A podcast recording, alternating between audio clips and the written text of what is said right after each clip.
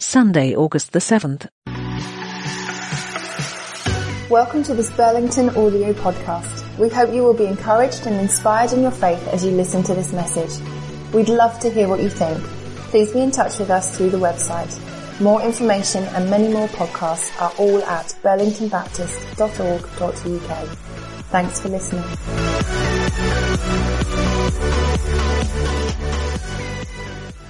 Great. Thanks, Margaret, very much indeed. So we're taking these verses from Ephesians chapter 4. It'd be great, I think, probably just to have them uh, there open in front of you on your phone or whatever you use at the moment. There are some Bibles back in the far corner if you want to pick one, uh, one up. Just, just to see how it creates a bit of a framework for our conversation.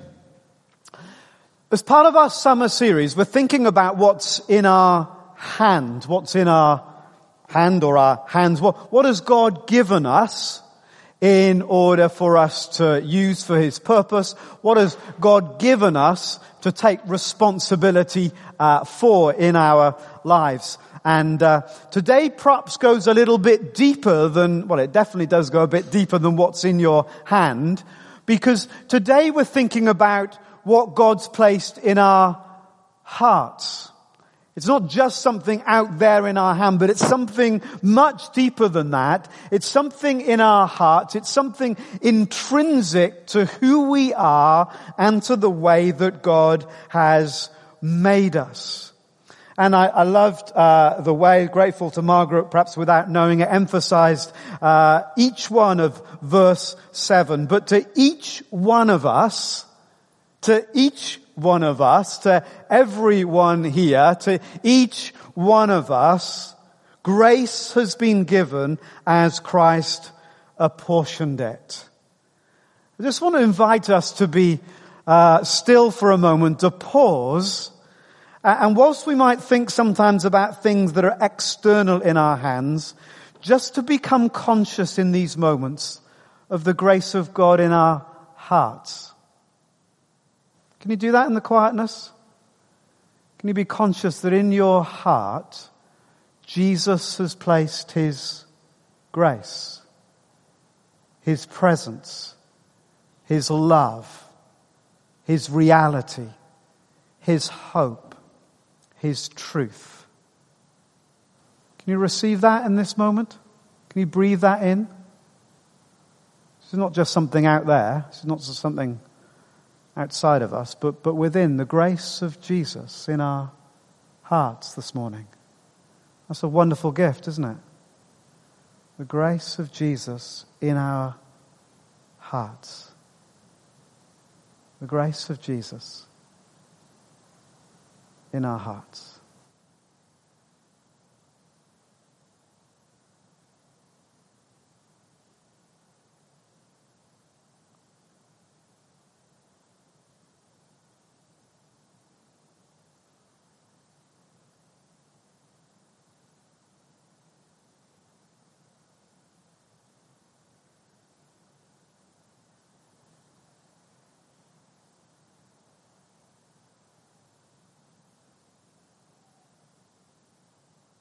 But to each one, grace has been given as Christ apportioned it.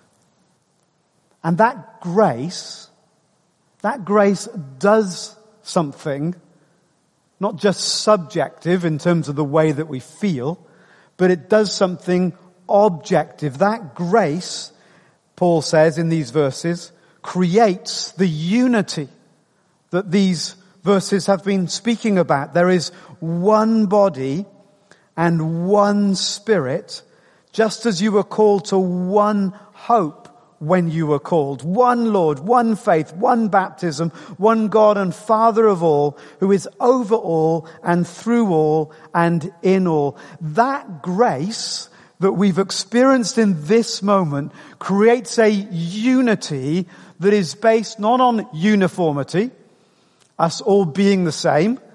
We don't look the same, do we? Or us all liking the same things. We certainly don't like all the same things. We certainly uh, don't look the same or like the same. We certainly don't behave in the same way in the wider sense of, of that. Because those in the end are not the things that unite us. What unites us is the reality of being in Jesus, is the reality of His grace being in our lives. And the Bible talks about it like this, the Holy Spirit, His grace in us by which we cry out and call out to God as our Father. And so if we call out to God as our Father, we know the reality of being part of His family. Uh, and that's what Paul is saying. This is a, this is a reality for us. It says, do not try and create the reality in those opening verses, but live out, but live out the reality that is already true. Live out this unity. Live out this giving yourself one to another because that's what God has created by the grace of Jesus that's within you. But then Paul journeys on from that place of unity to talk about the grace of Jesus not just uniting us, but the grace of Jesus creating a diversity within us. It doesn't stop us being united as we think about our diversity. Our unity is in Jesus, and actually, what Paul is drawing us to think about here, our diversity is also in Jesus. Different aspects, different characteristics of what it means to have the grace of Jesus in our lives. And you can see verse 7 actually goes straight to verse 11. There's a parenthesis. It's in brackets. There's an aside. I'm telling you this. And by the way, diddly, diddly, diddly, diddly, and now this. So verse 7, if we get rid of the diddly, diddly, diddly, diddly bit for a minute and go from verse 7 to verse 11, it says, but to each one of us, grace has been given as Christ apportioned it. What does that mean? So, Christ himself gave the apostles, the prophets, the evangelists, the pastors and the teachers. Jesus' grace places his character, his qualities within us. And Paul describes those characteristics, those qualities as that of the apostle, the prophet, the evangelist, the shepherd, and the teacher. So we see there, verse 11. We all have the characteristics of Jesus. And notice why verse 7 is so important. Because these are not characteristics of the chosen few. Sometimes we've talked about these things as being uh, leadership roles in a particular church, or we've talked about them as being uh, as being functions that that happen. To each one, verse seven says, a measure of these things have already been given. What does that mean? So it means some of us have apostolic qualities, apostolic characteristics. The apostles were literally the sent ones.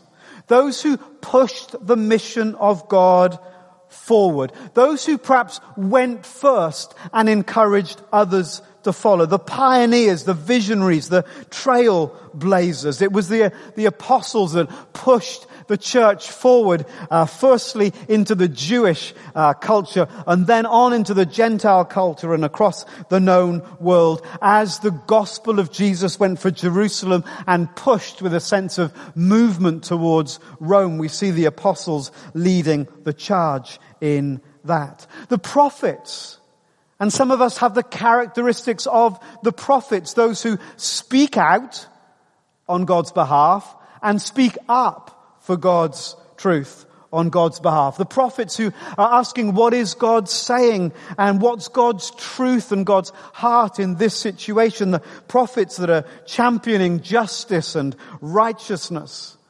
In a moment, uh, we'll think of some of the great uh, prophetic uh, voices of church history and the difference that they've made. So some of us have p- particular prophetic characteristics in our lives because that's the way the grace of Jesus gets expressed in us. Excuse me again.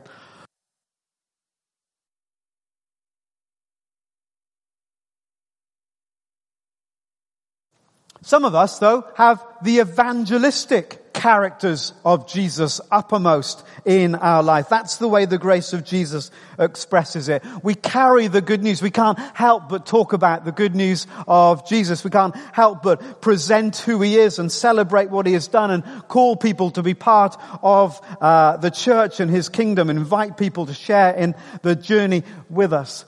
Uh, and some of us will have that evangelistic characteristic uppermost because that's the way the grace of Jesus expresses itself in us.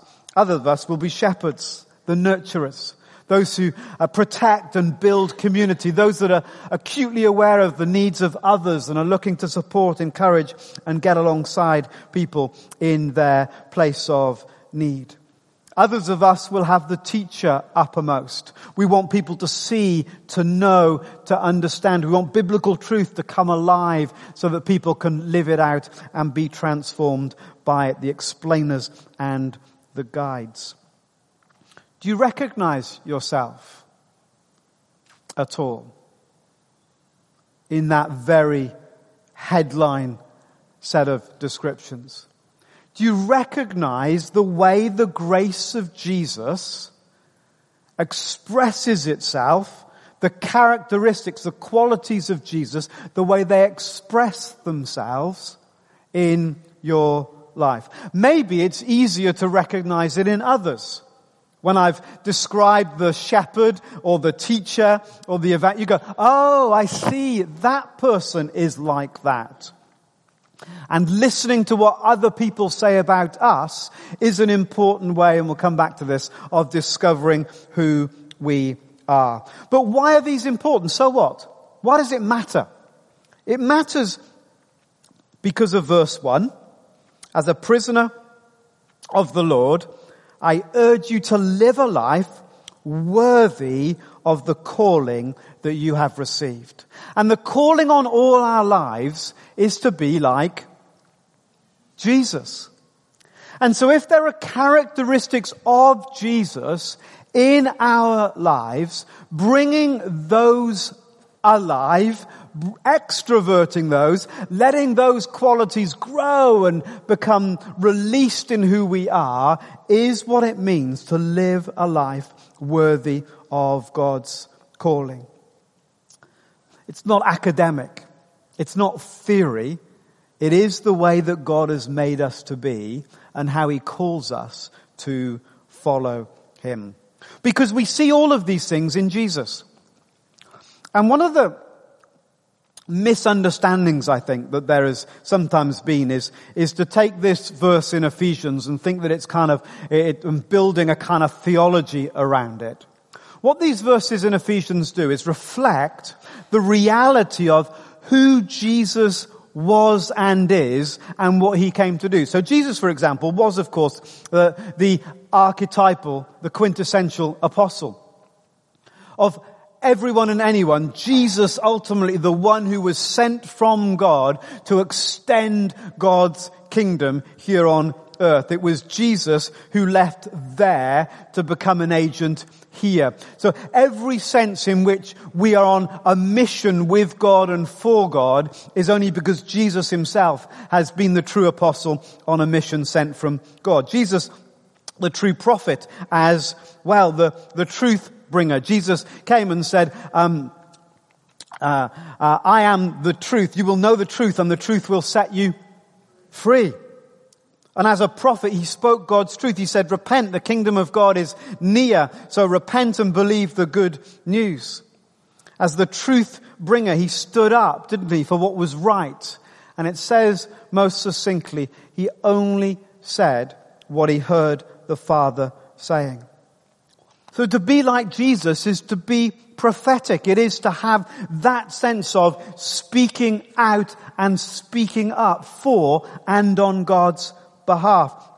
And so we, we go through Jesus, the evangelist, the lost seeker. Jesus got himself into trouble, didn't he, as a, a teacher because he spent most of his time with what kind of people? People like us, yes, that's right. He said he's friends of sinners and tax collectors and they, they can, but, but Jesus said that, but that's the whole reason I've come. I've, I've come to seek and to save, uh, the lost. The lost must be found. Really interesting, isn't it? When, when they accuse Jesus of spending too much time with tax collectors and sinners, Jesus says, I've got three stories. Do you know what the three stories were? The lost coin, the lost sheep, and the lost son.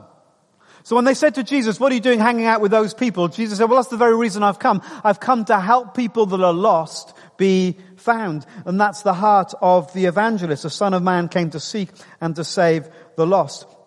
Jesus, the true shepherd, perhaps that's a, a more familiar uh, idea to us. We think of Jesus as the one who nurtures and loves and cares. And perhaps because of Psalm 23, the Lord is my shepherd, I shall not be in want or I shall not lack, uh, I shall lack nothing.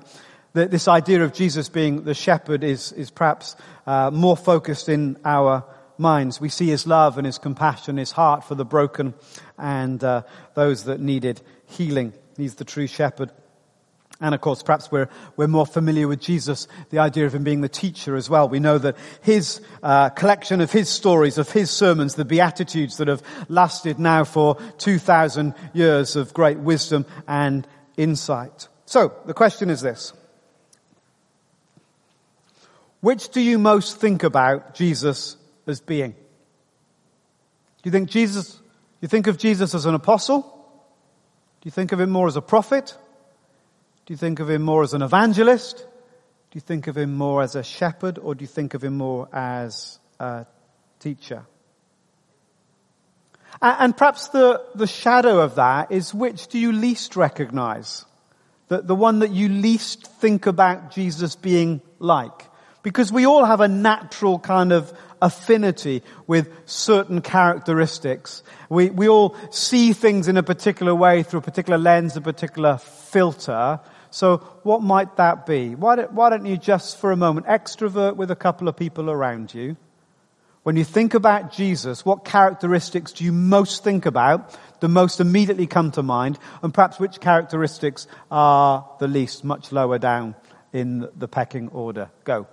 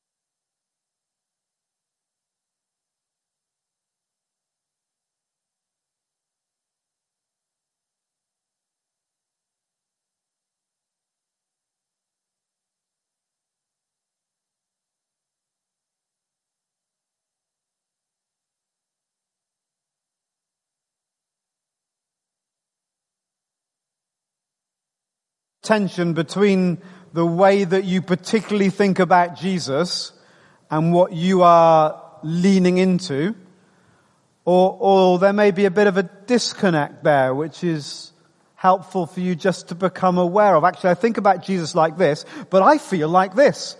Uh, and actually, the discovery that Jesus is also like this is a freedom, uh, a freeing and a releasing thing for you because uh, that grace in you that Jesus has placed needs to find its fullness. But there's a wider view still that's really helpful, I think, as we begin to think about the grace of Jesus at work in our lives. Because there's a common grace at work here. Because think about it. If Jesus is the true apostle, the true prophet, the true evangelist, the true shepherd, and the true teacher. And what do we know about Jesus? We know that Jesus reflects fully the Father's heart, who the Father is. What, what did Jesus say to his disciples? If you've seen me, you've seen the Father. The disciples are going, well, we're asking what's God like? How, how do we know what God is like? And, and, and Jesus says, well, you know what God is like by understanding what I'm like, by discovering who I am. So if these five characteristics are profoundly true of who Jesus was and is, then these five characteristics are profoundly true of who God the Father is. That makes sense? Because Jesus is reflecting who God is. And we know that the way that God created the world was not in an, in an abstract kind of way, but the Bible tells us that Jesus created the world, uh, that God created the world out of himself.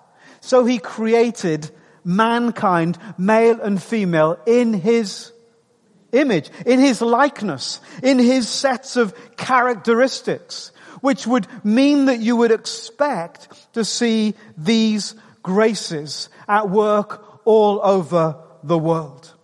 You would expect to see the apostolic nature in human beings, the prophetic nature in humanity, evangelist, shepherd, and teacher, and so on. And that's exactly what we see. We see that some people carry the apostolic nature of God. They've not yet surrendered to Jesus, but it's there because they are made, they are created in His image. The pioneers, those who step out and break new ground. Those who are often at the forefront of new discoveries or new inventions or new technology. These things are often driven by apostolic characteristic, natured people who are pushing the boundaries, who are pushing forward the frontiers. And some of us love the idea of doing that. And some of us can't stand the idea of doing that. And that's why we're all different. And that's fine. Think of the prophetic nature. Those who speak up and speak out for truth. Those who champion justice and call out injustice and fight for it. With prophetic types Without, sorry, prophetic types, we'd still be sending kids up chimneys. We'd still be keeping people as slaves. Women would not be able to vote. Modern day slavery would be hidden from sight. And so on. Because it's all those with a deep sense of God's justice, even if they don't recognize where that comes from. That champion the rights of the poor and the oppressed that have seen so much change. If it wasn't for people with the prophetic nature, we'd still be in all kinds of ways. Uh, lacking. And, and of course, there's a long way to go. And it's often the prophets that are at the forefront of pushing the, the, the rights of the poor and the oppressed, of championing justice and mercy, and calling out that which is not right and which is not true. Think of the evangelist nature, those skilled in communication, in gathering people to a cause, in awakening people to a response, often those who are good at negotiating or making deals or making connections, advertisers, marketeers that help people connect, not just with where they are, but help people connect with a new reality. If it wasn't for the evangelists, then most of the great uh, inventions that perhaps the apostles had made, none of us would ever have heard of. And so you can see how these different natures need to go hand in hand. Think of the shepherds, those who were skilled as caregivers. Uh, perhaps this is more readily obvious to some of us sometimes. You know when you, you encounter um, uh, the National Health Service, people say two things, don't they? People say the whole structure is falling apart and it's creeping under the weight of goodness knows what. But the people in it are, are angels, are wonderful, are, they, they carry something, don't they? They, they carry that shepherding nature, that shepherding heart, the caregivers, the peacemakers, those who are attuned to people's feelings and emotions, those who can bring two sides that are in conflict together. Without the shepherds, we probably would have all killed each other off a long time ago, I suspect. Think of the teachers those who teach our children and students, those who help us with things we don't understand, those who help us uh, bridge the gap between my reality and my understanding with what's going on in the wider world, those who give language to my experiences, those who give articulation to what I need to see in order to move myself forward. And so however marred and however broken, we can see these graces from God at work in the world. And we need them. We need all of them for human flourishing. We need them. We need them in hospitals. We need them in schools. We need them in factories. We need them in offices. We need them in every community. We need them in families. We need them in every church. And look where we started. We started in Ephesians 4 with, if we're not careful, too narrow a view of what it means to be church. To build up the people of God, and we kind of think in this context. But look how Ephesians 4 starts. It starts with that verse about living a life that's worthy of the calling that God has placed on our lives. And whatever else we know, we know that God has called us to serve Him, not just in the confines of this particular moment, but ultimately God has called us to serve Him where He has placed us. We often talk about our calling is to be the church with the people and in the places where God has put us, where God has placed us. And so suddenly we can see that these graces that God has placed in our lives are super important for us to live out the calling that He's placed upon us. So we need to become good stewards. Good stewards of the apostolic nature. Good stewards of the prophetic nature. Good stewards of the evangelist, shepherd, and teacher. Good stewards of the grace God has placed in you, in me, in us.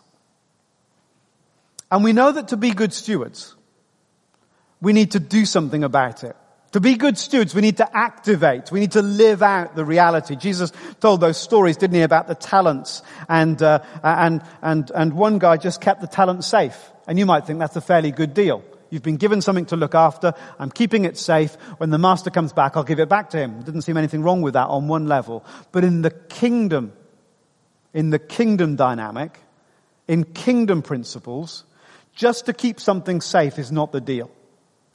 In kingdom, in the kingdom dynamic, what God gives us, He gives us to activate, to use, and when we use it, what happens? It grows and it multiplies. And as it multiplies and as it grows, we'll no longer be infants Paul says, tossed back and forth by the waves and blown here and there by every wind of teaching.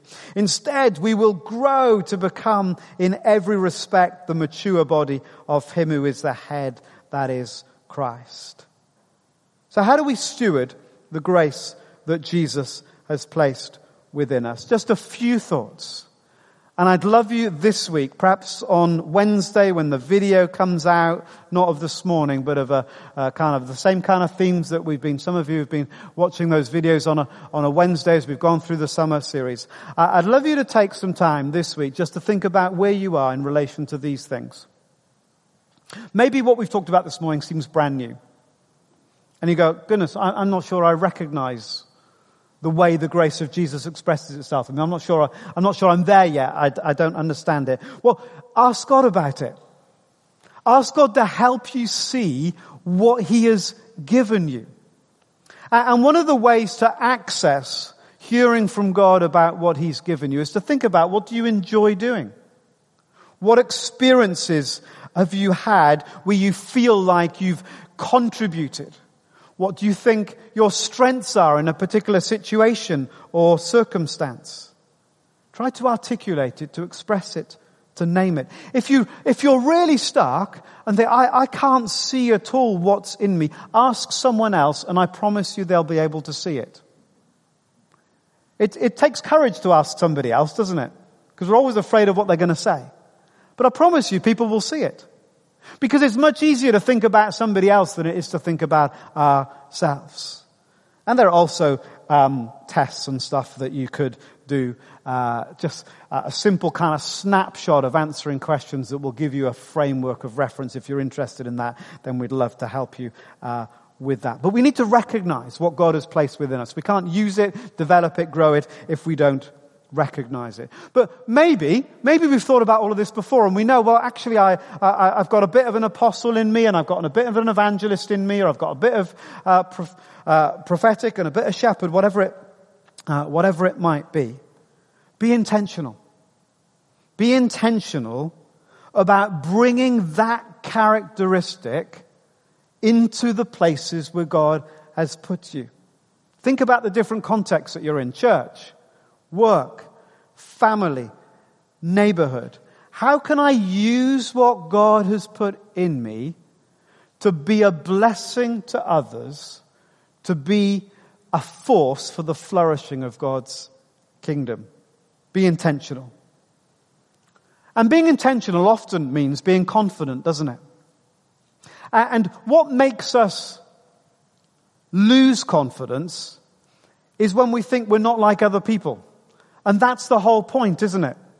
The reason the world needs you, the reason your work team needs you, the reason this church needs you is that you're different from everybody else. You with me? It's our difference that needs to build confidence. And in our human relationships, often it's the other way around. If we feel we don't fit in with everybody else, what do we do? We lose confidence. So we don't speak up. So we shy away. So we keep ourselves to ourselves. But it needs to be the reverse. When we realize that we are different, it needs to create confidence in us to speak up, to stand up, to act up, to act out. Because people need the grace that Jesus has placed in us. And the third thing in terms of activating it is be thoughtful. Be thoughtful. Because we're all different, sometimes some people will say things that you think is, are absolutely ridiculous. I know you've probably never experienced that. And you'll go, I've got no idea where they're coming from. It just may be that they're coming from a different place of grace to you. And that needs to be received. You with me?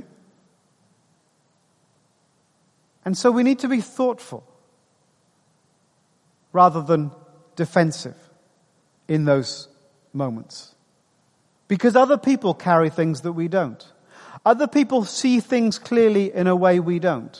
Other people have a better perspective than our own, and so on. And then lastly, we mature it, don't we? How do we mature?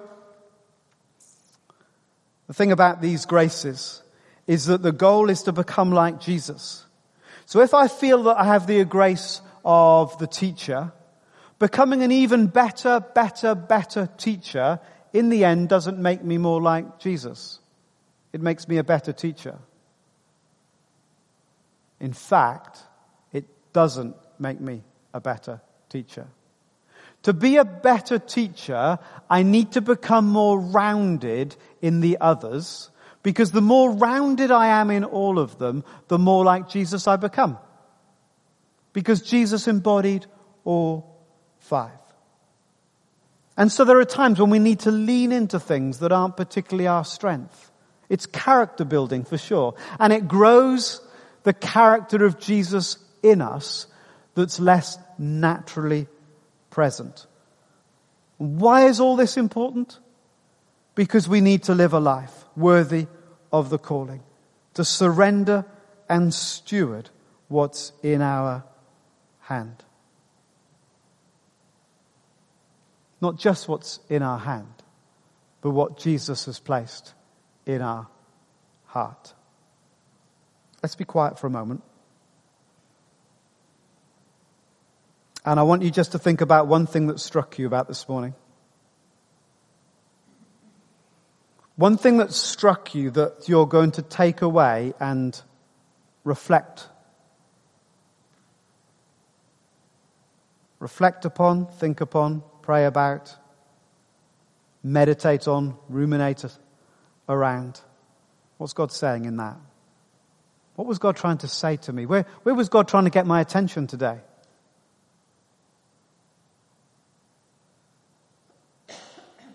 Perhaps it was around thinking about one of the five and, and which you particularly lean into. Perhaps you were surprised about the way that you thought about Jesus and how it reflects some of the, the five, but perhaps not all of them. Perhaps you're, you're thinking about a particular context, uh, your team at work, or uh, uh, uh, your place in a set of relationships, and, and you can see that you're bringing something that's different from the others, and perhaps you've lacked confidence in that, confidence in that place because you, you feel different, you feel out of step, and yet, and yet you feel the Spirit of God just, just encouraging urging you, actually, actually what that team, what that group, what that community, what that, whatever it is needs is what you are bringing. And you're thinking about how you can bring that in a grace filled way. Where is God speaking to you in this moment? And what are you going to do about it? How are you going to take that forward?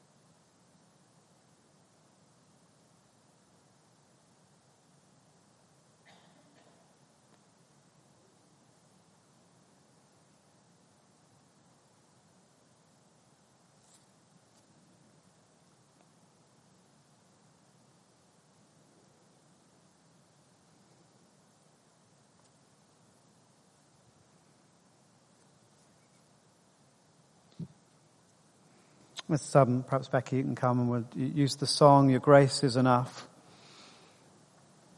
Your grace in, in, my, in my life, your grace is enough, all that I need. As we come into communion, and communion, we, we realize that we're a family, we're a body. And the thing about the family and the body is that we need all of us. If we're going to fully display Jesus to the world, we need the grace that's in me and the grace that's in you because together we complete the picture. And when we're completing a picture, just like a jigsaw puzzle, we don't look for the same piece as the one we've just placed in the jigsaw. We look for a different piece in order to create the whole. And so here at communion, we celebrate the unity that we have in Jesus and the diversity that we have also in Jesus for the sake of God's kingdom in the world. Your grace is enough.